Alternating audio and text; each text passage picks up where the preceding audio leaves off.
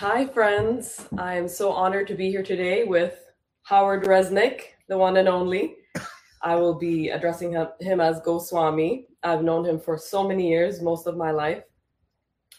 And we're here to discuss his new novel, Justin Davis. And I want to just start by saying, um, you know, that I've known you most of my life since my early teens. And since that time, I've heard you speak of this novel. So it's been in the ether and it's been in the works, it's been in your imagination and your heart for so many years. So it's just really exciting to see it finally being here, being with us. And so, first of all, I want to congratulate you and ask, how does it feel to finally be complete with with this work? It's a big relief. it's a big relief. I, I first it was, uh, I think, back around 1981 that, that I. That's embarrassing. Oh well, before I was born, basically. Yeah, sure.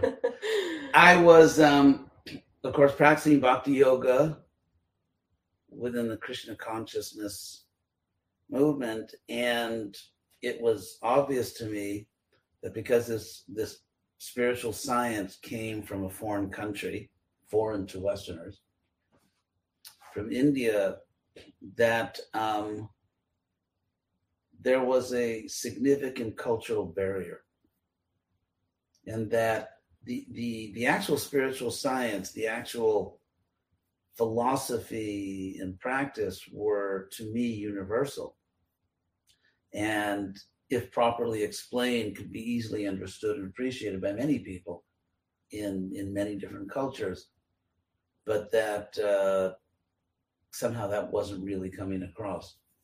And so uh, I had the idea that of writing a book, a novel, that could uh, reach many people who simply could not get over this barrier of a very different external culture. Mm. Right. Actually, when I was reading the book, I could sense two very strong forces. And of course, you probably felt like there were many forces at work to bring this to life but two very distinct forces that i saw was one this desire to tell a really good story. I mean it's a page turner there's suspense there's character building there's everything in a good story. So i can see that you really put your mind and heart and creativity to create a genuinely you know attractive story. So that's one really strong force in the book. But then the second really strong motivation I could see was what you're saying this need or desire to transmit a spiritual teaching. And so, uh, my question to you is Was there ever a conflict in marrying those two forces? Because it doesn't seem necessarily to be a, a natural marriage because they are two distinct kind of drive. So how did you what was your thought process there and how did you go about that? Excellent question. Um, I when I began trying to write, I realized if I can borrow a term from psychology, uh, I was a bit creatively frigid mm-hmm. in the sense that uh, I been engaged in this bhakti yoga practice very seriously with strict rules and monastic life for so many years that when I realized I have to create real characters, believable characters, and my first reaction was, "Ooh, that's embarrassing." so, you know, because in, in, the in the bhakti yoga practice, it's like you know, don't speculate, don't. You have to follow the, the path right. and everything, and um, so it took me a while to work through all that, sort of get back, because when I was much younger, when I was a kid, student at Berkeley back in the late 60s, doing all kinds of wild things, um, I loved to write, and it was just natural for me to just sort of say what I was feeling, probably a little too much. But um, I don't think you've stopped doing that. so I had to I had to work my way through all that and um, and so then I, I, I set myself these these personal um, what would you call it requirements or or or rules for my writing. And that is, mm. I wasn't going to publish the book unless I felt that um, spiritually it really had substance. I didn't want to water everything down. I wanted, as far as I could, to put real spiritual substance. At the same time, I was equally determined not to compromise the literary quality. Right. And so it it took a while for me to discover. In a sense, I had to go back to my own spiritual understanding and discover, rediscover the universality of it. Mm. Get get past the specificity and, and what and, and how do you articulate this universality in a way which is understandable to people who are not familiar with the tradition. And so, um, so for years I, w- I was working on that because I was determined. I don't want this to be what we used to call jokingly, "pop goes the Gita." You know, the Bhagavad Gita is the main text, and so it's just like you write a novel just as a, As an excuse, as an excuse Yeah. to transmit. Yeah. No, this book definitely doesn't come across Yeah. like that. So, so it had to have the literary quality. It had to have the spiritual quality, at least as far as I was able to do it. and uh, and also I suppose I was of course inspired by the medium by that by that particular genre of the novel as something which allowed you not just to write let's say a nonfiction essay on psychology or spiritual precepts but to give life as as we actually experience it as a whole because even though sometimes we may think or talk about psychology or history or all kinds of things, but we actually experience life as a sort of a seamless whole. We just live life and there and all these different elements come together. So I thought the novel really presents life as a whole as as we actually experience it. Yeah, I mean, I found that I had to set aside what I know about you over all these years, someone who's very witty, intellectual, expressive. I had to put everything I know about you aside so that I could really absorb this new part of you that you're expressing in the novel because there is a lot of softness, there's a lot of kind of this nobility and uh, family values. There's a lot of genuine heart there, which a softness that I had never seen in you before. So I think that I could see that you're, you know, transmitting or tapping into another side of yourself through this medium. And that brings me to my next question, which you've touched upon a little bit. But, you know, basically, as a leader in the Hare Krishna movement, you know, you're a guru, you have a following, you have many people looking up up to you. How did you set aside that and all expectations you must be feeling and the pressure to be a certain way and to produce a certain type of contents to give lectures in a certain way. I mean you're aware of your audience i'm sure and and and your followers and like that. And how did you set that aside and open yourself to creativity especially in most religious organizations kind of vilify the imagination you know? So how did you set all of that aside to then embrace fully your own creativity, your own heart, and to be able to express it in this more freeing medium. You're saying it's more freeing, but how did you really overcome all those identities as a guru? It's a very interesting question. I feel like the questions are so good that I'm I'm actually understanding better what I did by listening to the questions. Um, I guess I remember when I was at Harvard, I attended a lecture on Christianity at the Divinity School, and the professor, who's a really nice guy, he he said something which I never forgot, Mhm. and that is that he said that in the Christian universe, in other words, all the different kinds of Christianity, Orthodox, Roman Catholic, all the Protestant denominations, Coptic, whatever, that um, there are two groups of people. I mean, there are many ways you can analyze, but uh, there are two groups of people those who have sort of a simple faith and believe it, and it says here in this book, and others who also have faith and devotion, but who need personally a, a rational understanding, people that care about history, real Right. history, like who wrote these books, how did they come to be, you know, what and, and, and so on and so forth. And so in in the in ISKCON or the Hare Krishna movement, um, inevitably, simply because it's composed of human beings, uh, there are these two groups. In any human organization, it can be religious, political, cultural, social, whatever, there are people who need a rational understanding, history based, philosophy based understanding, and those who don't, who may tend to just be satisfied with a particular doctrine or particular faith or devotion, which is not bad. Right. I mean, I think what comes to mind is it's simple for the simple and Yes. complex for the complex, Yes. which always suits me because I'm more on the complex side and it makes it Yeah. a little Well- more. Well, actually, my teacher, Prabhupada, his, his very first instruction to me in 1969, I was a student at Berkeley. And when I began my practice, I wrote to him and asked whether I should stay in school or just do full time, you know, service Right. Right. in, in, in the temple. Mhm. And Prabhupada wrote back to me and said, You should finish your education. He said, Your duty is to present this ancient knowledge to educated people. Mm, And to do that, you have to be educated. right. So that was the very first instruction I received and sort of became the, the my life mission, you could say. And so I knew that when I write this book, inevitably there is a Hare Krishna peanut gallery.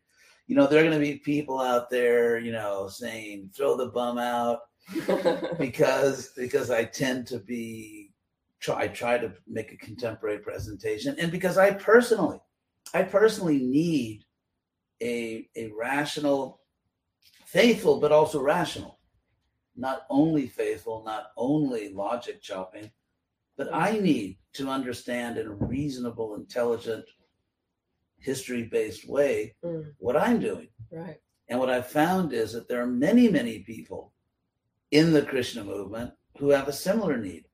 And so I know that some people will take this as just one more reason, one more confirmation of my, uh, you know, depraved condition, but that many, many, th- you know, thousands of, of followers would be inspired. And my personal experience is that when I, I don't really see a dichotomy between trying to present this knowledge to um, you could say practitioners, believers, whatever you want to call it, um, and let's say the general public, because to be blunt here, you know, in a, in a rare departure from usual diplomacy, but to be blunt here, Go for it.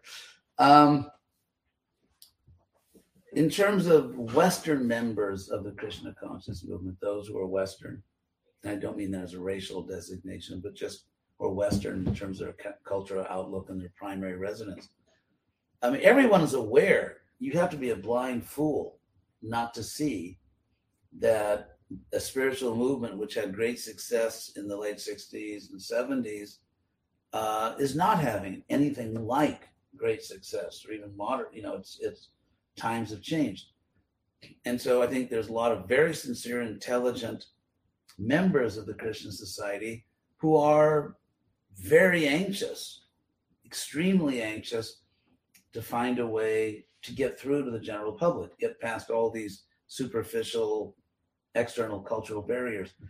And so I found that whenever I give a lecture or write an article or a book that really does connect with the outside world, that's the stuff that the inside people love the most.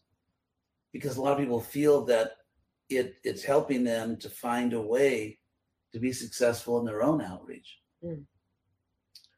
Right. Well, I'm hearing you say a lot of words like rational, intellectual, and you know, kind of that's who you who you are, who I've known you to be all these years, somebody, you know, extremely um, intelligent or able to articulate in that. But I feel like creativity is taps into a much softer side of oneself. Would you agree with that? Because, you know, again, the book itself, I've I've the past three days I've just been immersed in that world world, 750 pages. So, you know, Is my that how long it is? it is. Sorry about that.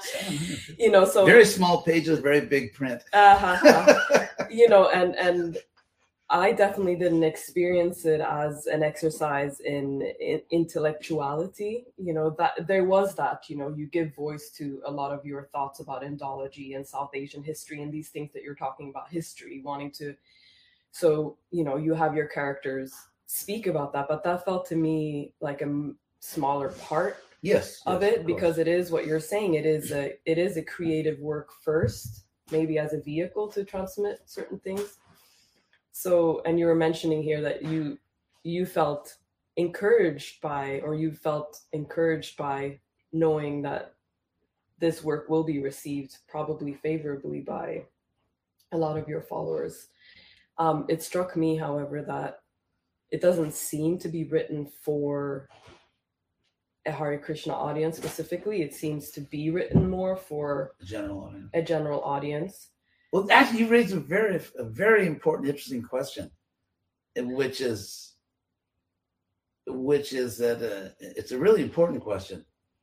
And it's kind of, and it's something which Western civilization has been struggling with for centuries. And that is kind of the relationship between reason and and and feeling. And so, if you look at the 18th century, you get the Age of Reason, Right. where just everything was science and everything had to be rational but they went too far and then and then it it produced its equal and opposite reaction which was romanticism Mm. which of course naturally went too far on the other side and then but so as but as far as your question which i found to be really really insightful question i will refer here to my my own writing guru who is jane austen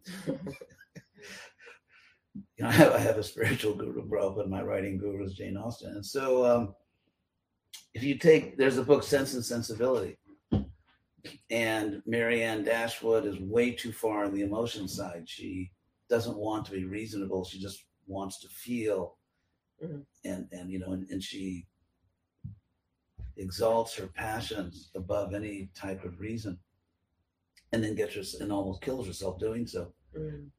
And so then at the end, when she's learned her lesson, as all good Jane Austen heroines do, when she learns her lesson, she her her conclusion is that I have to restore my life because she almost died from what she and she said she's going to do it with two things, religion and reason. Mm. And so to me, if you take emotions, emotions, as we know, can be good or bad. I mean, some people feel the emotion that I should, you know, kill my spouse or that I should, you know, do some other horrible thing or, or, you know, people do all kinds of evil because emotionally driven. Right. And of course, people also can make evil calculations. But um, so therefore, what Krishna teaches in the Gita, get back to the good Mhm. book now, you know, an old Gita thumper. What Krishna actually teaches in the Gita is that um, we should feel, we must feel because we're personal souls, but that our emotions should be not suppressed by reason, but governed by reason. And therefore, buddhi, our rational analytic intelligence, has to govern our emotions so that govern doesn't mean restrain them or hold them back. But let's say I feel a particular emotion, and then is that appropriate? Like, for example, let's say I'm angry at someone, but is that appropriate? You know, does that person deserve my anger? Mm. and, and and even if that person may have made some mistake, is my anger the best thing for them or for me? And is it just going to make things worse? So, or let's say someone becomes attached to another person. Is this relationship going to lead me to a happy, fulfilling life or to, to a disaster? And as we know, relationships go both ways. And so I you know, when it's off, it's often been presented to me, and and, I always thought it was absurd that it's about the heart, not the head, or something like that. There, I, I feel like, I mean, even as you're saying civilization or in society, it's like there's a dichotomy as if we're one or the other, which can Right. never be true. Right. and and just since you were saying the Gita, what was that? mano hridi nirudhya cha. So we Vish and I were discussing this that just that particularly that line Manore Dinirodhyacha. Bring your mind and confine it into your heart, because the mind itself can, like you're saying, just mislead us and take Right, us everywhere. right. But if it's brought into the heart, it becomes sort of like a spokesperson, right? Or you can use all your emotional space, all your heart. So, what was the point for you where you were able to switch into? Was there like a breaking point where you just fully embraced your creative side and decided to There really go with your heart? Actually, I had, a, I had, yeah, there was actually a particular moment. Okay. I was uh, spending uh, several months in San Luis Obispo, beautiful town near the central coast of California. Kind of getting away from, to be honest, just trying to get, get away from all the uh, complications of being a leader of an institution. Yes. And I oh, just- you deserve a break. Yeah, I, I took several years of break, and so and so I was walking in this beautiful park. If you know Central Coast, Laguna Lake Park, very beautiful park with a big lake and all these mountains around it. And it just suddenly came to me all at once, Mm, for me, from the heart, from God, right. that you have to create real people. Yeah. You can't just, this can't be cartoonish. It can't be, you really have to let these people live. They have to be real people with real feelings. Yes. And I was, it was such a strong thing. I remember I literally took off my hat and threw it up in the air because I just, I just, all at once, I could just see how to go forward.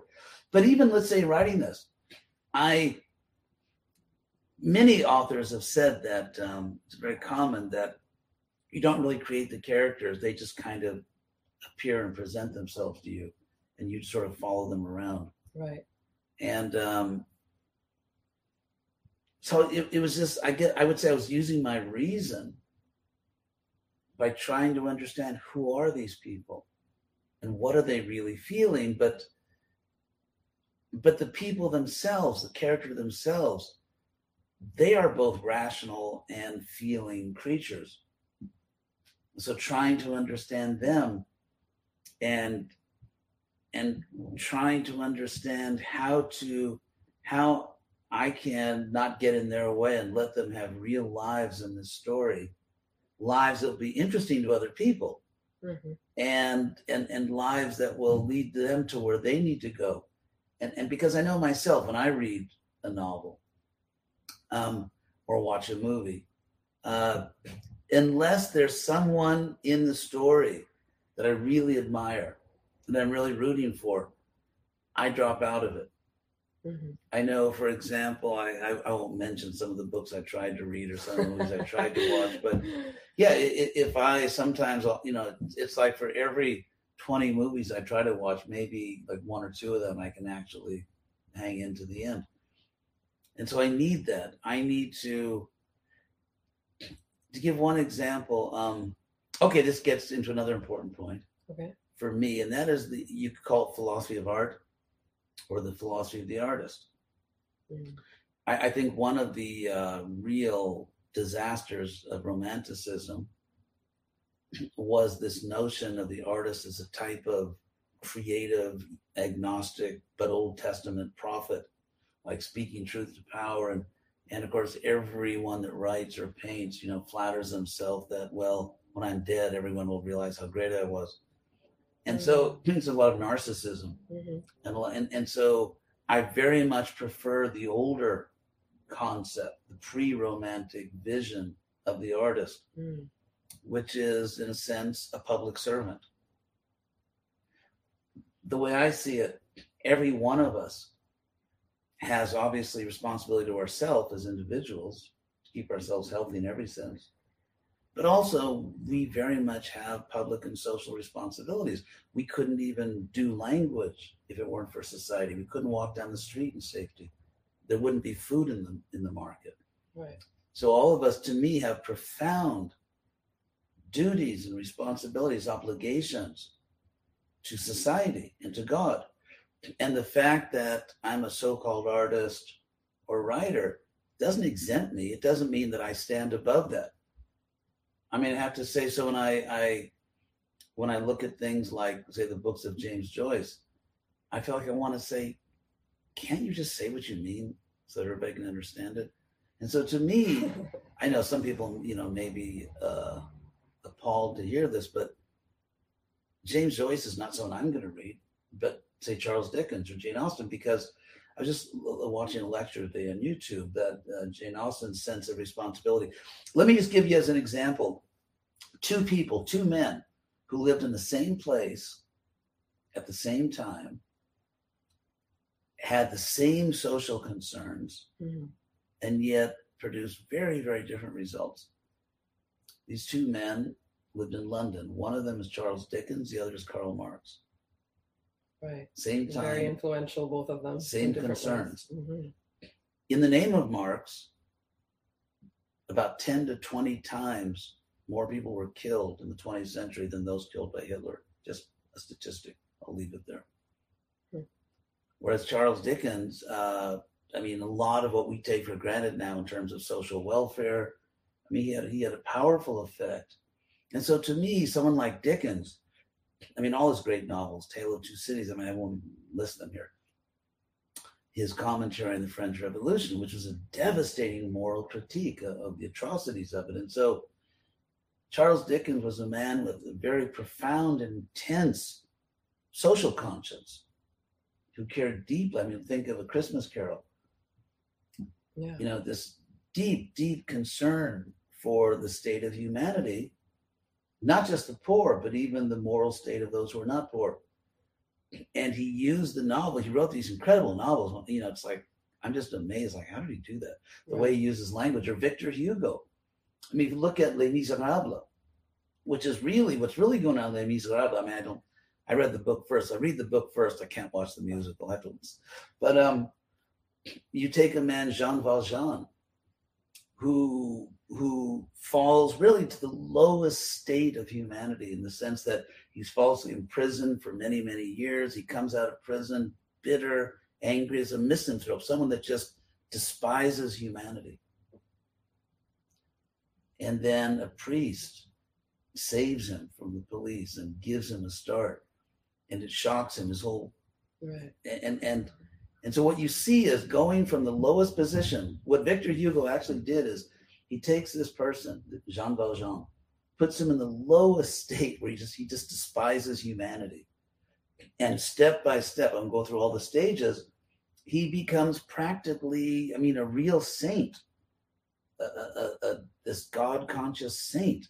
And you see all the steps. And so, I mean, Victor Hugo, if you read, whether you read him in translation or in the French original, I just like scratch my head like, how does he write like that? But it sounds like what really appeals to you in the works of these, you know, great authors is their social consciousness. Well, it's the both. It's the fact that Victor Hugo is just like, like I said, I can't figure out how could someone write that well.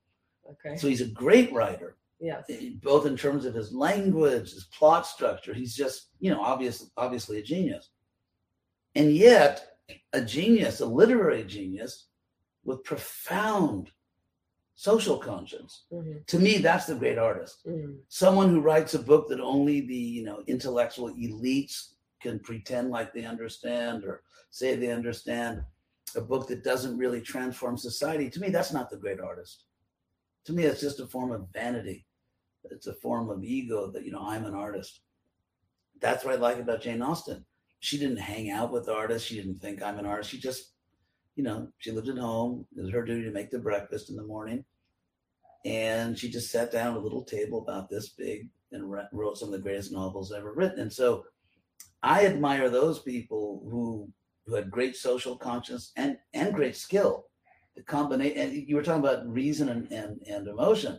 So in a sense, I think this is sort of parallel where you combine powerful, deeply felt art with with social conscience. To me, that's the great arts, and that's what I was aspired for. I can't say you know I mm. achieved it, but, no, but I love so many of the things you're saying here because, especially myself, growing up in the Krishna Hare Krishna movement, I feel like there was always a big divide between us and them, and it's a sense. Oh, the only thing of value we can have is going out and on Harinam and chanting and like giving them Krishna.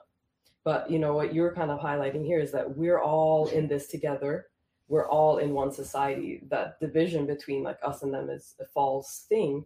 And there are different ways, like what you're trying to do with this book, there are different ways to um, uphold that that um, consciousness together. It doesn't have to be so direct.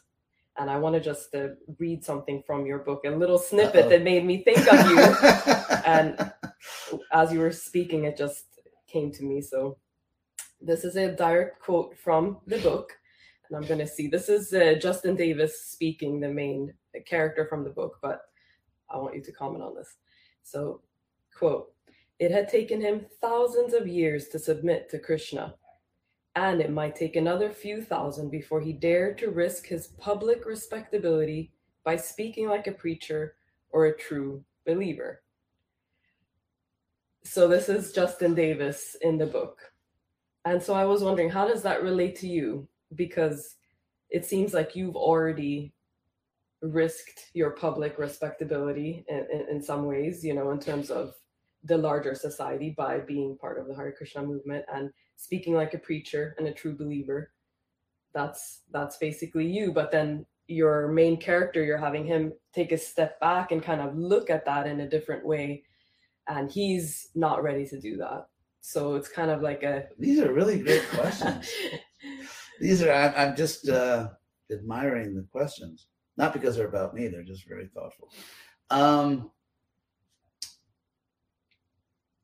and you know that also relates to okay this book the story aspect of the right. book will be very appealing to say any uf college student right. but some of the more um, philosophical aspects might be off-putting or might feel i mean to quote another another one uh, from the book justin wonders he's wondering about Devi and he said or had Devi actually presented a sectarian version of history so justin he's wondering can i really believe yes. Devi he's in this process of seeing is she coming with something genuine is she real or does she have another motive is she presenting a sectarian version of history and so I felt that kind of related to your book also. Okay. Are you presenting a sectarian coming of age story? Is it a sectarian um, superhero coming of age kind right, of right. story? You know, so what's your what's your what are you up to? So okay, specifically with this, I mean, those know, are really good questions. Um, I'm just again just admiring the questions. Um, okay, for, for some time now, in my own outreach, I have felt a responsibility and just a, a personal need when I try to teach Krishna consciousness, let's say to people who are not insiders. Mm-hmm. Uh, I feel a duty to them, actually, to show that it's reasonable. Mm-hmm. And and I don't feel that I can urge people to do things, to change their lives, to adopt practices or beliefs be beyond the point. I mean, more than I can show them to be reasonable. It's only I only have the, in a sense, the right to ask people to adopt or believe things to the extent that I can show that those things are reasonable. Mm. And so again, I think it gets back to the connection between the heart and the head. Because to me, a successful, happy, well balanced, progressive person is precisely one who has integrated the emotions and, and the rational intelligence. If we just have what Prabhupada called combining religion and philosophy, if, if in fact history even recent history, the last few centuries, show the, the evil and just the absolute catastrophic results when people have ideologies, you know, the age of ideology and dogmas, which don't really have the proper feelings and the proper heart and leads to genocide in so many ways. And yeah. so, as far as those quotes you read, um, I wanted the story is not just autobiographical. And obviously, any writer puts something of themselves into it, but and so um, Justin has grown up and lived in a world in which people are very skeptical in general, especially intelligent people, about the possibility, not to speak of the probability, of ever really being God conscious in a profound way because it's so common in intellectual environments to say, well, no one really can know God, and that's just your opinion. And of course, all the foolishness of postmodernism, subjectivism. That won't get on that soapbox right now. But I think it's uh, I think it's ultimately terrible philosophy and, and, and, and destructive in its own way. The idea that everybody has their own truth. It's sort of like to me, it's the ultimate, it's like the, the cherry on the cake or the icing of narcissism because now we democratize reality. So everyone has their own truth and no one. So, like right now, for example, if I, if you think we're in Gainesville and I think we're on the outer ring of Saturn, you know, that's just your truth that we're in Gainesville right now. And my truth is that we're on the outer ring of Saturn. When I was a kid, they called that clinical insanity. I think, I mean, uh, just to jump in on that, I think that seems to be a reaction. The pendulum swings because the world has been so controlled by religious organizations. And so I think people are now swinging to like, you can't tell me what to think or what to believe or what's true because I'm going to determine that for myself. Yeah, I, I've and there is something, I mean, there's Yeah. something valid in that, but then maybe as you're Uh, pointing out, it might be I say swinging a little. pendulum, yeah. I mean, I've endlessly explained these things as as a result of historical dialectic, a la Hegel. You know, the synthesis, the Hegel, mhm. antithesis. I mean, the thesis, antithesis, and synthesis. So, although apparently he didn't actually use those terms, but they're always attributed to him. But it kind of boils down to that. I mean, you're certainly right. I mean, I mean, I'm convinced that history does move dialectically or pendulum effect. I mean, it, it's Newton's, I think, third law of motion Equal and opposite. every action produces an equal and opposite reaction. Right. And that's why extremisms, left or right, will always destabilize society and never actually get to the point because they must produce an equal and opposite extreme. And so, um, but if you look at Western history, and uh, I mean, I think on the one hand, of course, you're right that that rejection of of objective truth um, comes from a, a very bad history of having, to a great extent, irrational religious truths violently imposed. Right. However, among those who respond to it, there will always be those who are just um, proud and to take advantage, kind of want a free ride on the dialectic just to indulge their own vanity and narcissism. And so it's you know it's a complex situation, but so so what I say is that, um, and I've often said this in my lectures that what we need now is to move forward to the third stage of the dialectic, because if you're living in antithesis, you're not really living because you're just defining yourself as the opposite of what you don't like. And so I think history has to move forward to the, the next stage, the synthesis, where we. That's why, for example, they have an innovation center, the district here by the University of Florida, in which they have three. I forget. There's three words like create, imagine, or something like that, and the third one is disrupt. And I just Mm. thought, God, is that foolish? Because yeah, disrupt bad things. Like let's say we want to disrupt serious diseases.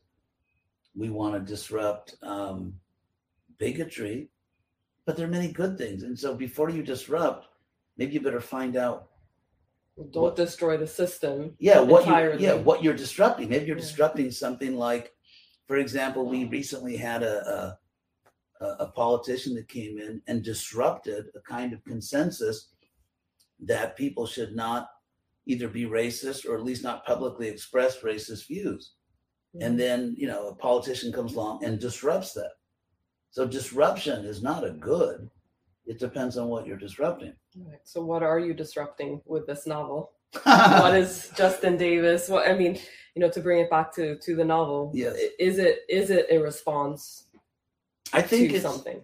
to some extent it's a response to my perception that uh, the Krishna consciousness movement is not sufficiently reaching people. The Prabhupada even said cultural conquest. I, I think we have to create culture. There, there tends to be an idea in ISKCON that to present culture means to bring culture from South Asia, and that's culture. Mm. And um, if you if you look at culture in general, I hope I am getting back to the book here. My view, my view is that um, great culture, whether it's literature, dance. I know you're a great dancer. Thank you. I've watched your videos. So what, whether it's dance or, or singing or you know playing music or writing or painting, great culture by definition it's it's always historically situated in the sense that you live at a certain time and place Mhm. and yet it transcends it it it it, it definitely um it definitely embodies a historical reality but at the same time transcends it. Like for example the music of bach to give one example which i Right. play on Yeah. it's um i mean clearly it's baroque music. I mean everything about it is baroque. The counterpoint the i mean you know it's baroque music and it actually represents even the reality of, of german baroque music and uh, the lutheran church in, in some of the sacred music that bach wrote He wrote a lot of sacred music and at the same time even though bach's music is is definitely rooted historically but but from that root it grows and transcends it. So it speaks to basically you know lots of people at all times everywhere. And so i think the real issue is that let, let, let's say you take a certain form of indian culture. Mhm. and I'm, I'm not saying that you know that, that that western culture is better. I'm just saying that if you take a certain form of indian culture let's say painting or or music and so on the one hand it's um, definitely historically situated if, you know the history of india you'll know exactly what you know where it's coming from Right. and but then the question is to what extent does a particular let's say south asian cultural expression Yes. d- to what extent does it transcend its historical matrix and powerfully speak to people at other times and places Mhm. and i my personal opinion is just me is that often in in the, in the krishna movement that the, the transcendent power of indian culture tends to be exaggerated. I mean some of it really is transcendent but a lot of it i think it, it, it we i think we tend to exaggerate how much it really does transcend. And um, and of course you can measure this by seeing how many people actually Resonate with it. yeah western people yeah. let's say of their own accord just that's what they prefer when they download music when they go to the theater and so on. And uh, so so i think that does tend to be exaggerated. There, there, there's a certain niche. I mean there's a certain cultural space in the west for world culture and it's respected and it should be respected. It's you know it's, it's impressive you know culture and and and so there's a certain world culture market but in terms of mainstream for example bollywood which is interesting but but bollywood is is getting more attention because they're more kind of adopting the sort of global norms for good movies Yeah. in, in many different ways Yeah.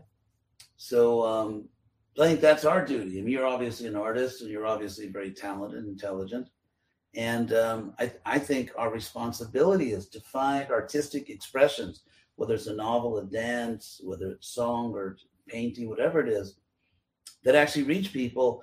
And I think we do have to pay attention to the numbers. I, I, think it's it's a it's a tragic mistake to think, you know, Gyata Sukriti that, well, maybe not a lot of people are interested in this, but you know, it's it's the future it's destined to be because it comes from India or that they're getting benefit even if they don't know it. And I think those are very dangerous ideas.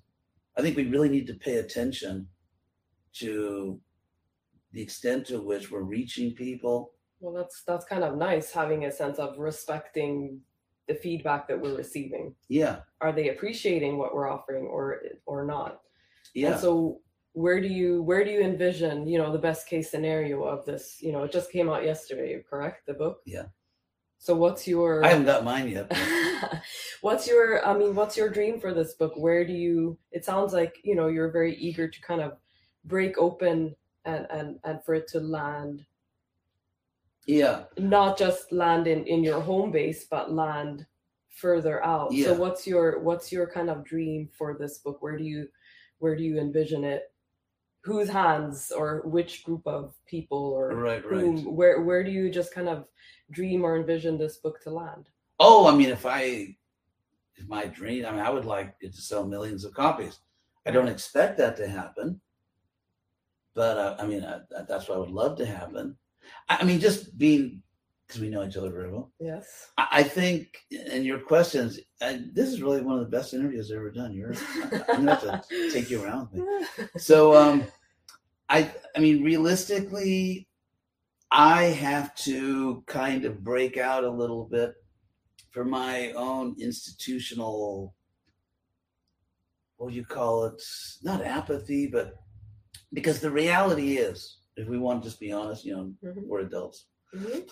that in the Hare Krishna movement or ISKCON and so on, even though thousands of people do kind of follow me, kind of like how did that happen? But anyway, um, because I anyway, so and yet the institutional, like you know, the institutional ISKCON, so Yeah. to speak, mainstream institutional, kind of um, I don't want to say blackballs me, but they sort of avoid me. And so, that, for example, I did a Bhagavad Gita, right. Yes. and the, the feedback has been fantastic. I mean, you know, you can give it to your dentist, you can give it to your neighbor, you can give it to anyone; they're going to like it. And Mhm. so we've had just like an incredible feedback. And yet, the Hare Krishna movement as an institution will never promote it. Will never actually, words, like the BBT, you know, the book thing. I mean, they, Really? yeah.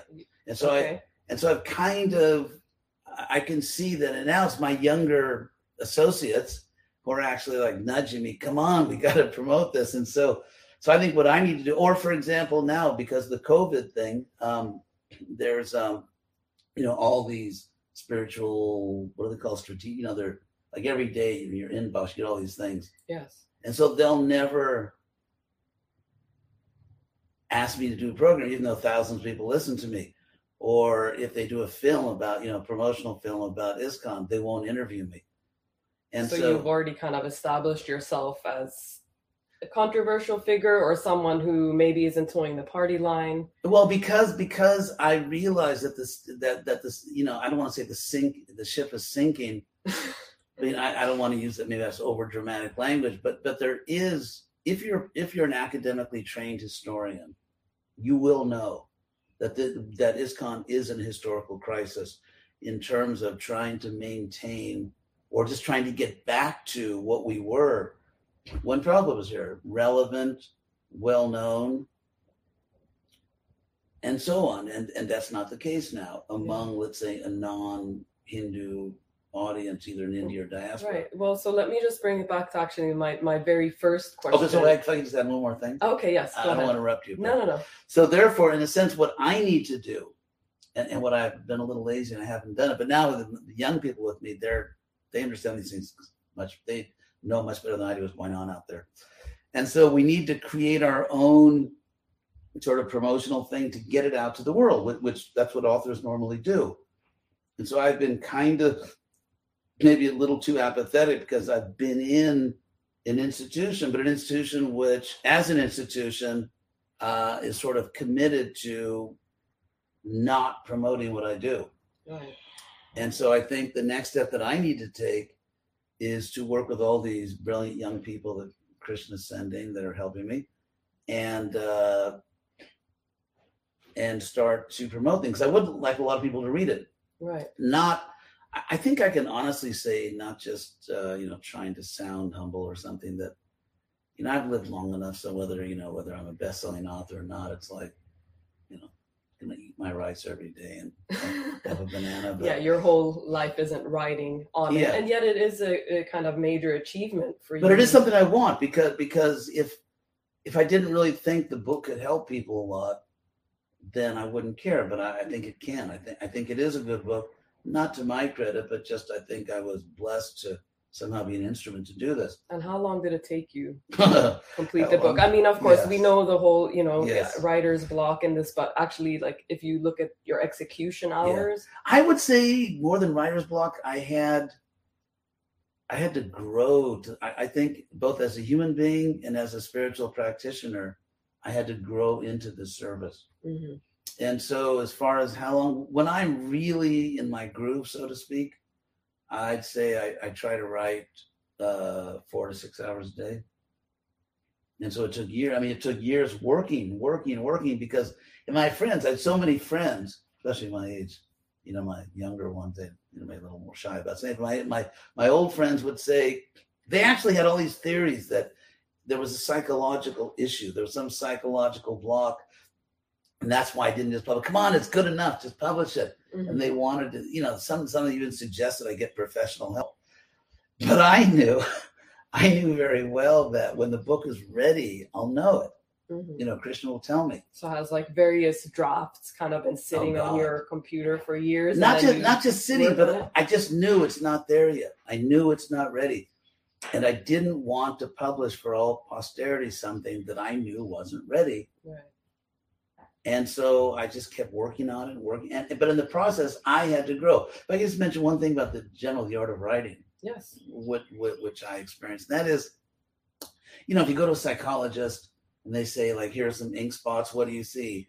Uh, I see my grandmother poisoning me. You know, something. So it's you know they give you something. You, so so the act of cre- creating a story sort of pulls out your deep psychology. Yeah, that's why I think it's so raw and so terrifying for many people because it's like you are putting yourself on the line. You're Exactly. revealing parts of yourself that you normally wouldn't.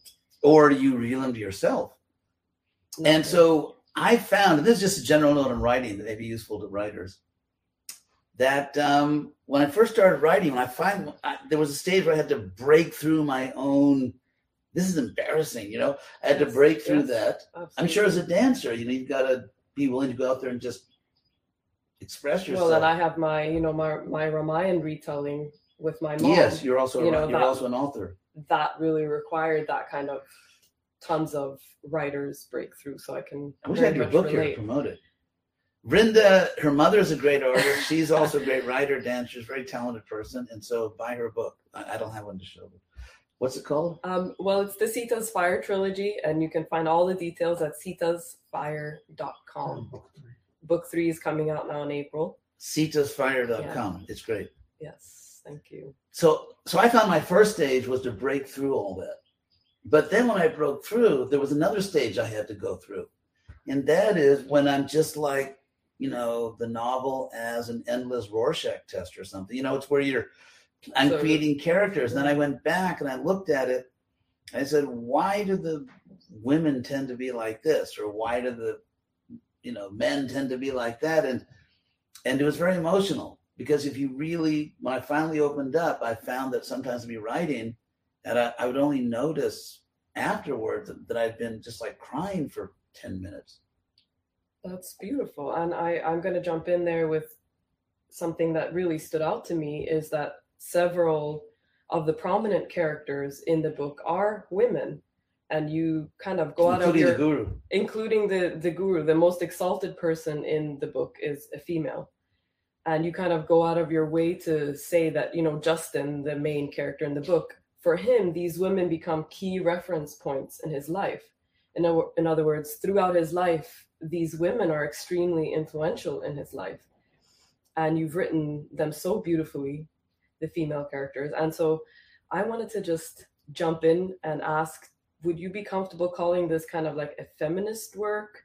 Or what were you what was your kind of thought process? Was it an accident that these women became you know so they hold their ground equally with their male counterparts? I mean it, there's no there's no sense of them being less than or inferior or subordinate or any of these things that traditionally you know a woman should always be subordinate to a man and so on um, it seemed to me that there was th- that question didn't even come to the forefront in the book because you've really just exalted all the female characters to be on equal ground and you know Devi the guru is a female so it's like she's also the most exalted one So that was very moving to me personally. And if you can speak speak about that. I had a great mother. And so I grew up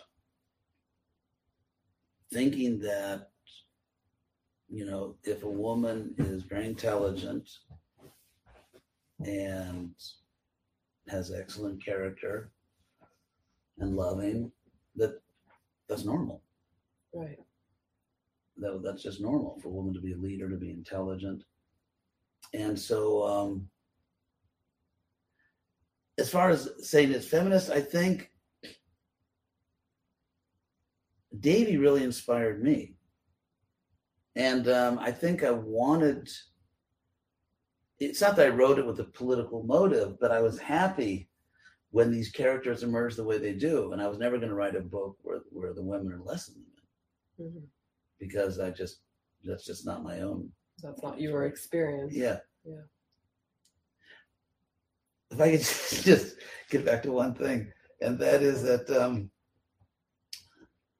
there's Radhika. She's a great lady. Um, I found that once like the floodgates open, I really kind of opened myself, um, you know, my own heart or emotions where I could just, that I had to go through a period where inevitably all of my own deep psychology was coming up. Mm-hmm. And a lot of times nowadays in modern art or modern fiction or modern anything, they think that's okay, that's it. I've arrived because I'm being authentic and I but I knew no, that's just the second stage. Mm. The third stage, which I got through by working through all this emotional stuff, mm. was where I I had now the ability to feel and to feel deeply and um, and all that. But I myself, as the writer, had become much more transparent. Mm. In other words, I'm not creating characters a certain way or having certain things happen to them or have them feel certain things because my own stuff is coming up. I sort of became aware of all that and I could just be a writer. And with the ability to feel and hopefully to feel deeply but that I I was not unknowingly or knowingly just imposing my own deep psychology on the characters. I felt the characters had a right to live their own lives. Mm. And and I saw myself in a sense as a servant of facilitator of these people who have their own lives. Wow, so to be a, the best servant you could be, you felt like you had to remove or or be honest about what was coming up for you and then work with that and remove that from them yes. yeah impose yeah. that on them. Exactly. I didn't want to unconsciously or consciously just have the book or the characters as just an instrument of my self-expression. I wanted to honor them like it's about them. It's not about me. But naturally because we're all human and we're all souls you know i i think i had deep empathy for a lot of the characters and um, but still, it was them, not me. I Can want... you share with us? That was, you know, you said that during the writing process, you would find yourself in tears. You're so deeply moved by what was. Would you share with us one scene or one unfolding from the book? Sure. That that brought up that really deep emotion for you. Yeah, I um actually a lot of those most emotional scenes didn't make the final cut. Although they, I mean, but they did but I they mm. became themselves rather than I'm trying to think. Um, I think they sometimes involved uh, sort of pathos, tragedy, where people were misunderstood mm. and even like tragically misunderstood or separated from loved ones. Would you mind sharing a little bit more? Because, you know, I don't want to spoil, I don't want to give away spoilers, but if you say it, then you know so maybe can we you know step away from you know other works and step into this work and just speak a little bit in depth about the book itself?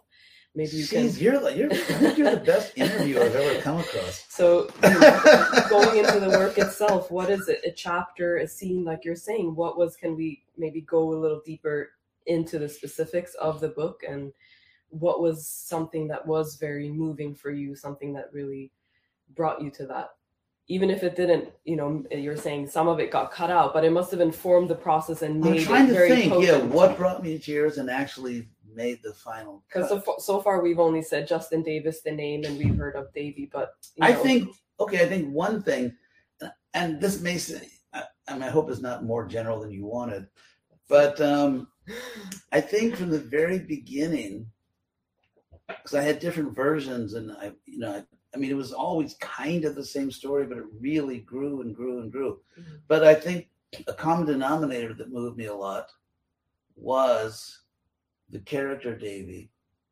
You know, she's a young lady, but she's one of the main characters, and how the world misunderstood her. Mm, yeah, the second half.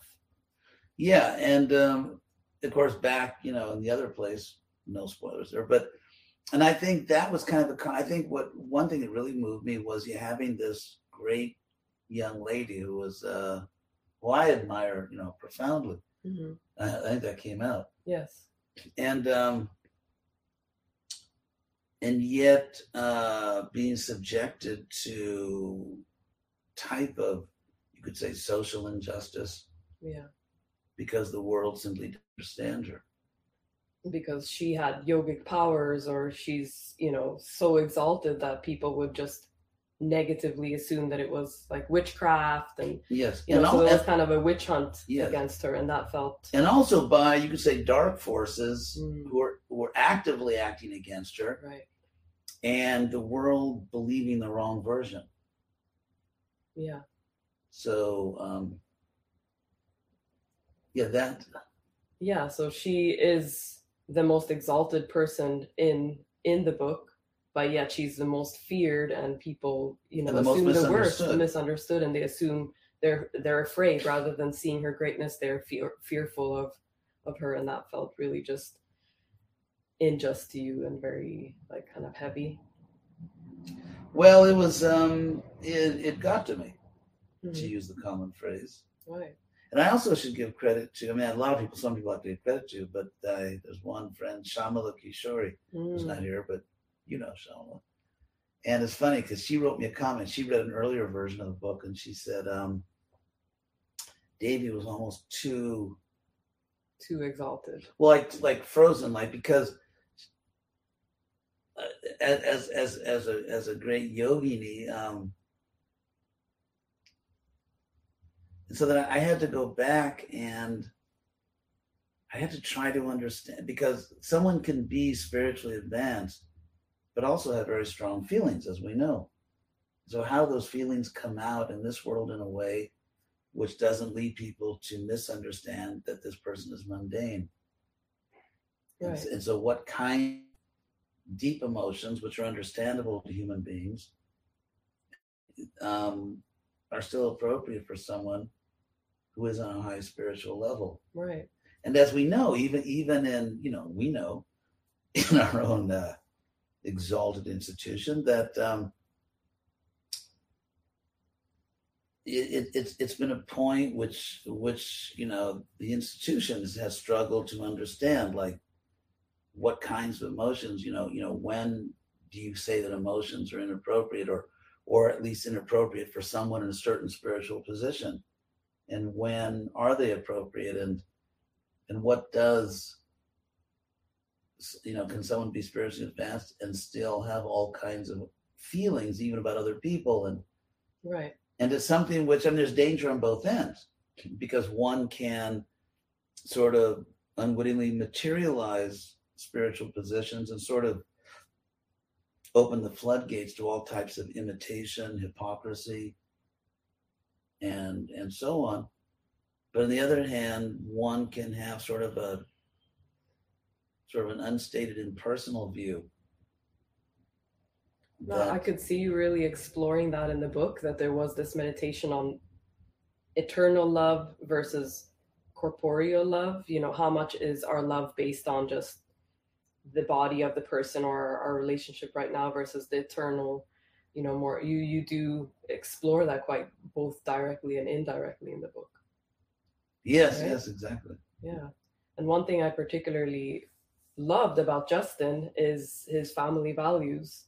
I mean, he's very motivated by taking care of his mother and his brother.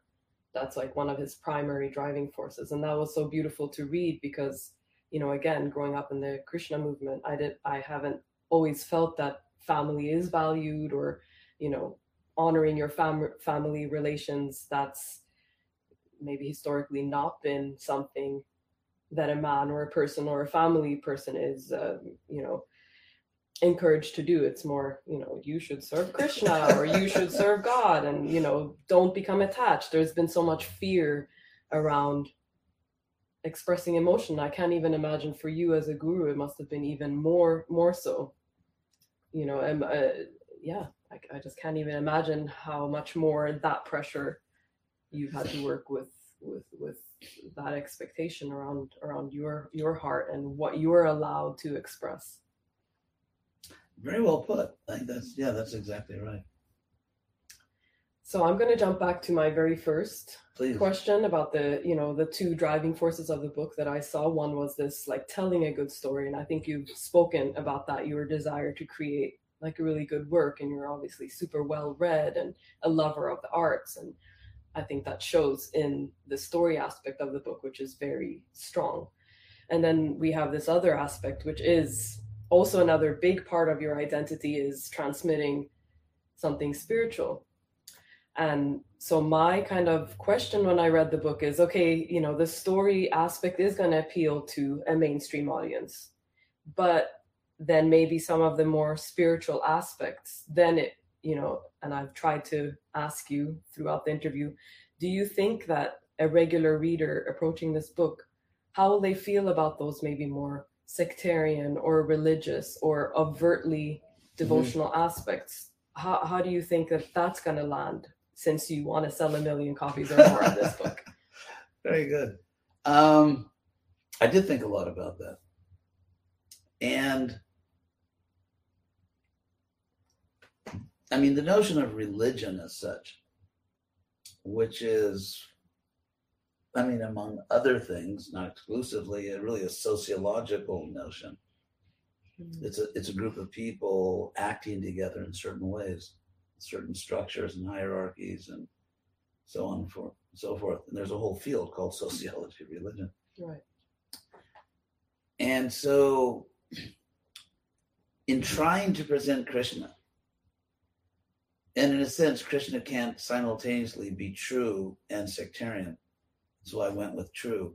Mm-hmm. But at the same time, um, I actually, to use a good old word, harkened back.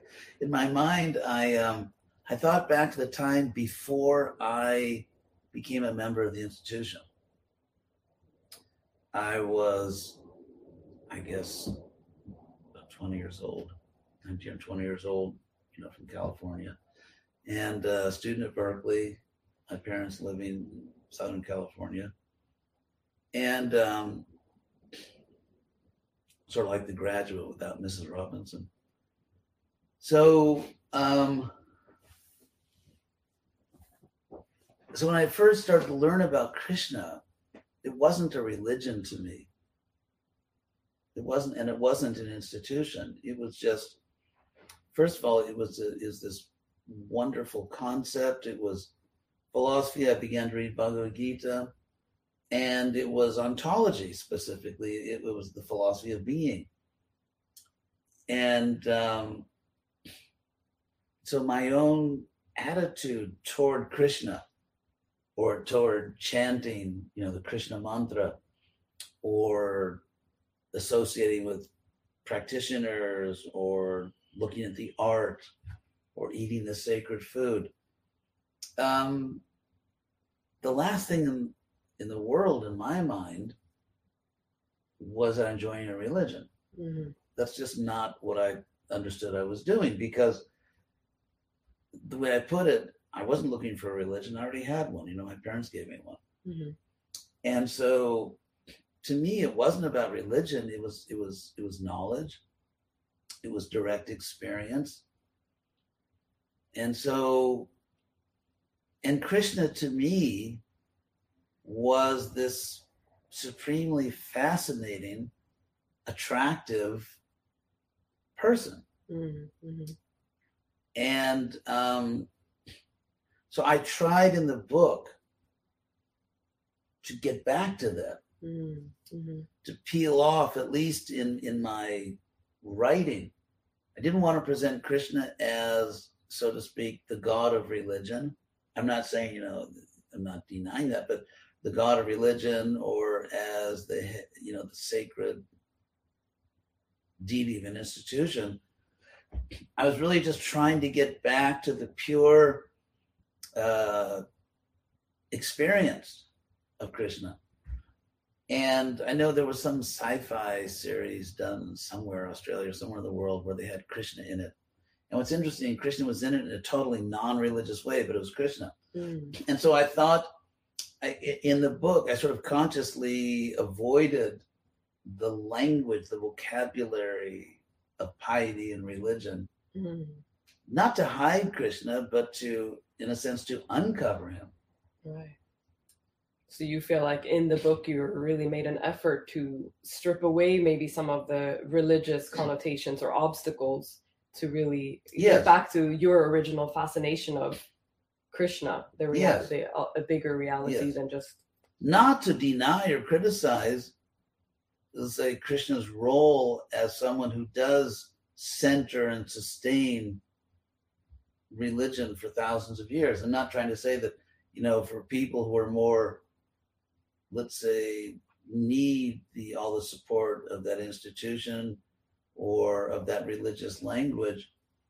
You don't want to you don't want to take that away, but for because you there is more. yeah, it, it's not invalid. I mean, it's Right. it's it's it's valid. It, it's it's a it's a way that human beings for thousands of years have been trying to approach transcendence. Mhm, mhm. So I'm not saying that you know I'm better than you or that you shouldn't do that or that's not a good thing to do at all.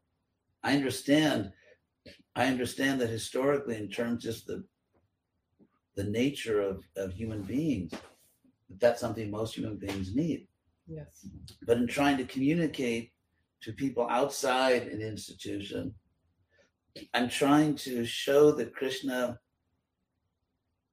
may, you know, play that role. He does play that role. He has for thousands of years as the deity of religion, but that there's a way to experience Krishna outside an institutional framework and outside because when we say religion, it's just like, for example, in India, people have a certain way of being religious.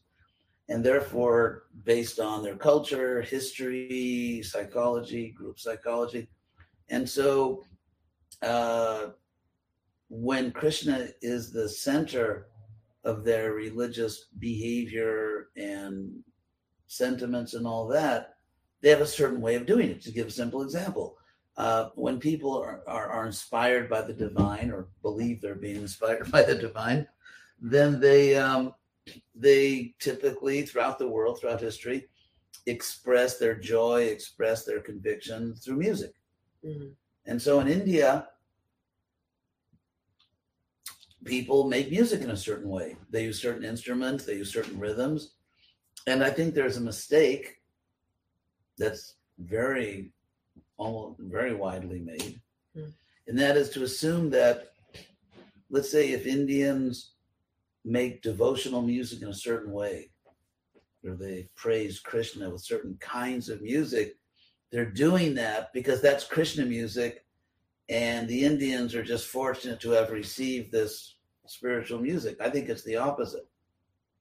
I think their devotion can be pure. However, they make certain kinds of music to glorify Krishna because that's the kind of music people in South Asia made. I think the, I mean, obviously it's interactive to some extent. The the presence of Krishna in their culture has shaped their cultural expression. Right. But I also believe that their general culture, I mean, and we know that because the proof of it is that let's say you play certain Indian musical instruments, most of the Indians or Hindus or Muslims that use those instruments are not doing it for Krishna. They're, you know, they're doing it for all kinds of things. Right. And so I mean, this is something you're very passionate about, I think, across the board, you know, kind of releasing Krishna from just having to be expressed in a certain way. A certain or- ethnic straitjacket. yeah, could you feel like you know there's so Yeah. so much more. It's the devotion that matters, not so much the what instrument you play or what accent you have or Yeah. what language you speak. Or like take food, for example. I uh, I've heard this one. It's um I mean certain if you look at Indian history, even though Krishna has been, I mean, probably the single most important spiritual personality in, in South Asian history, and yet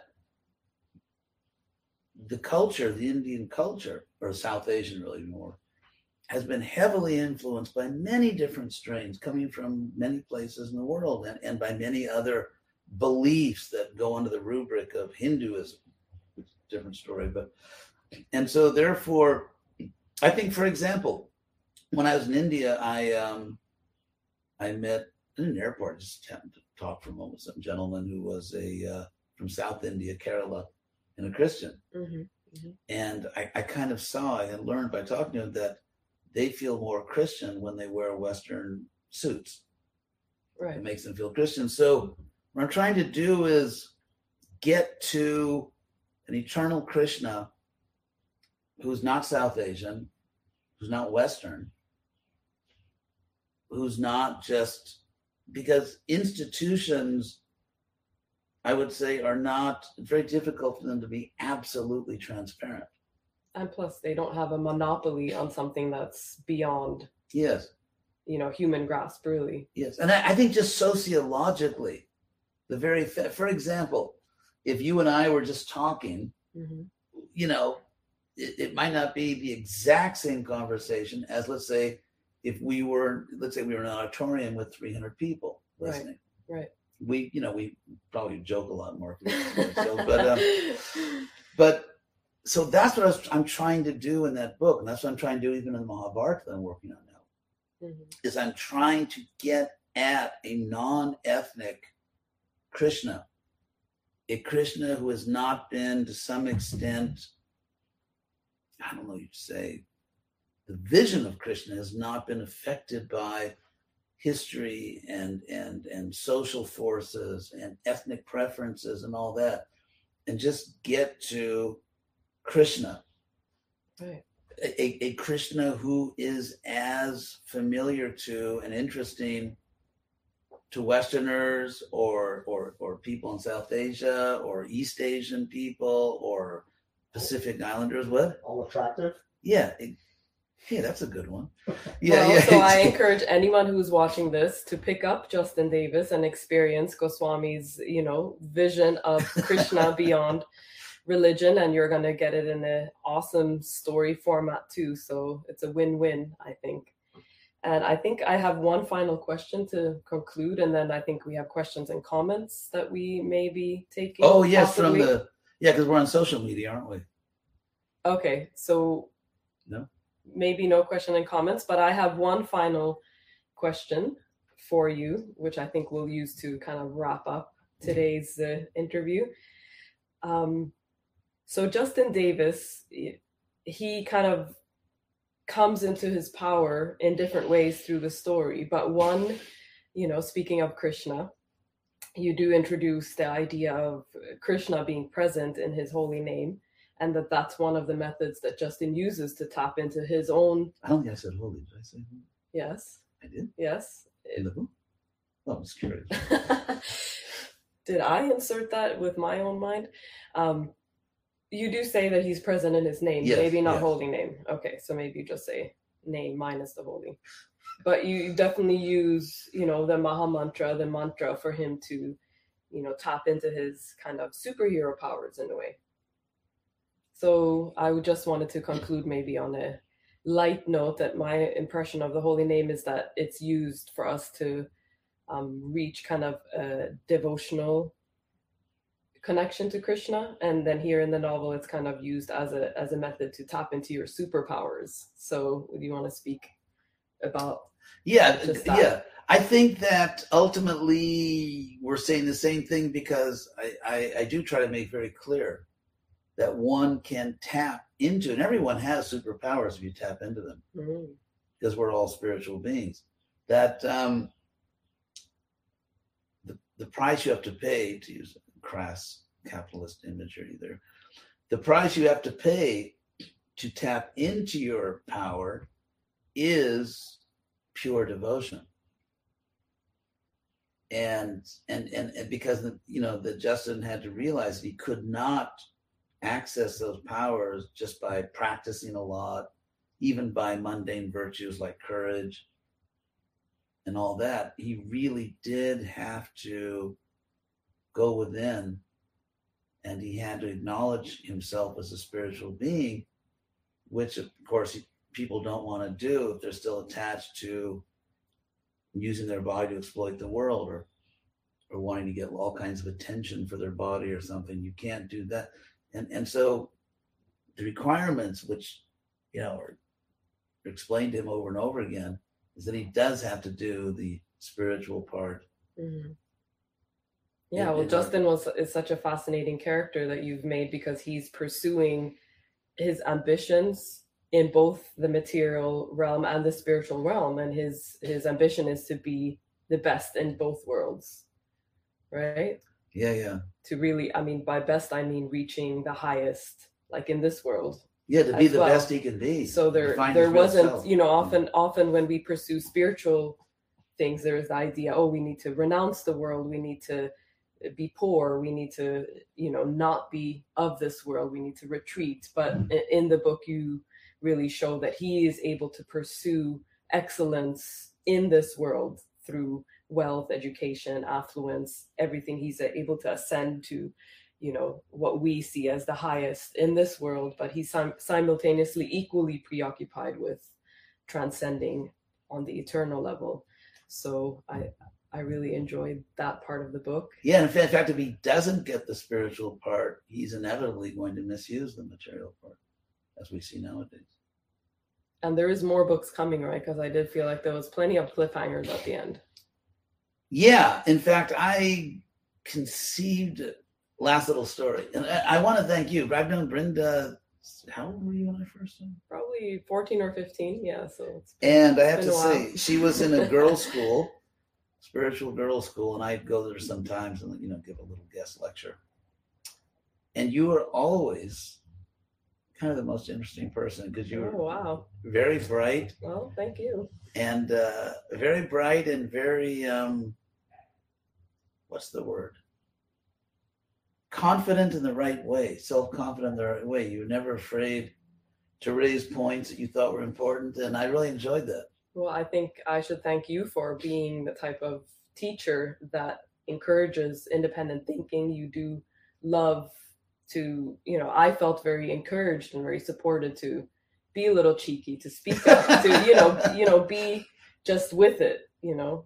That's I- that's kind of what you expect from your students. So I think that's to your credit. i love that i was really yeah i was always impressed by you so and, and so thank you very much you, you did a great interview and uh, You were our professor at UF as well. yeah, we were also our professor at UF, which we really enjoyed.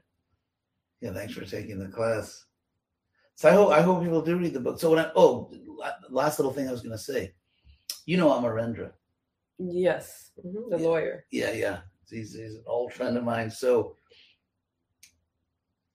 years ago, my God, when would that have been? Well, we can look it up. There was a movie playing in the theaters then called uh Brave no, no, Dragonheart. There was a movie called Dragonheart. And uh, he took me to see it. Of course, in those days, for someone who's, you know, Very in our institution right? to go to a movie that was like isn't My that- my dad still does not watch movies. I'm sure there are many. yeah that was not done so much so but i went to this movie and what i learned and had not known is that hollywood had made amazing breakthroughs in computer graphics and in terms of the realism just technically movies were so different than what i'd seen when i was young before i began my monastic journey so and i was astonished by it it's just And I remember on the way home when he's driving me back home for the movie, I think he, he bought the ticket, which was nice. But on the way home, I had this vision that this is what I have to do. Not screenplays necessarily, but that there's a whole world of narration, of storytelling, and it just inspired me so much. And I and I remember when I got home, I, I thought, I've got to finish this book, which became the Justin Davis book. And I thought this is like an opportunity for me to try, as far as I can, to learn to write. Mm-hmm. Mm-hmm. And so this whole book, I start, you know, in a sense, for me, I was trying to learn as, as like a, you could say, a midlife, you know, career option. I was trying to learn how to write. Yeah. And I was consciously mm-hmm. reading books like how do you write novels and the, the hero's journey, 12 step hero's journey. I was really trying to learn this and study it. How do you write? So right. I wanted to reach people. And so I thought in this book, hopefully, if I'm lucky, I'll learn how to write. And then I can take all that to the Mahabharata. And so amazing things. I'll just say this, and then I know we've probably gone long enough, but uh, I feel that uh, the Krishna in our language is, is just showing me amazing things. And, and the Mahabharata, I hope to publish first volume within a couple months. I think okay. I think devotees will be very surprised. It's it's something very new. And it's kind of like trying to use all this, whatever I could learn about writing, and then and then approach that ancient story of Krishna coming to this world in, in a very different way, but in a way that does not violate, you could say, an ancient tradition. Mm-hmm. Stays within tradition, mm-hmm. but in terms of storytelling, approaches it in a very different way. So stay tuned. yeah, that's what I really try to do with retelling the Ramayana, deliver it in a in a storytelling format that's compatible with the modern audience's need to be with the characters in real time. Hey, you can mention one more time your book. Oh, yeah. So just as Goswami was saying, he's coming out with a Mahabharat, you know, the ancient Indian epic. He's also delivering it in a in a way that's going to be a, like an exciting story, and maybe not constrained by some of the more you know Sanskrit storytelling devices are quite different than than a modern um, the the way we tell stories now and the way we want to be with the characters. So that's kind of what I also brought to retelling the Ramayana. My mother and I, she illustrated and I wrote. We just completed this trilogy retelling the Ramayana, bringing in the female characters much more, and also, um, you know, really working it in a, in a story that feels more. You can follow along with it uh, quite smoothly and enter into the lives of the characters. And you can find all of that at sitasfire.com but don't forget to pick up Justin Davis. And uh, I feel pretty confident that there's going to be more of them because I think the way you set up the ending there, it's you left it open for yourself so that you there's going to be more more Justin Davises to come. We want to know more about Davy. We want to more know more about Justin, and of course Joey and Star Davis. We want to know what, what how their lives are going to unfold. So thank you very much for allowing me to interview you. Maybe someday I'll interview you about your role. Oh, I would love that. yeah, thank you so that. much. Thank you so much. And I always love chatting with you. So thank you. And you really are one of the best of your generation. Oh, thank you very much. So thank you all thank for listening. You. I hope we'll see you all again soon. Yeah. Bye bye. Someone. that was great, Vrinda.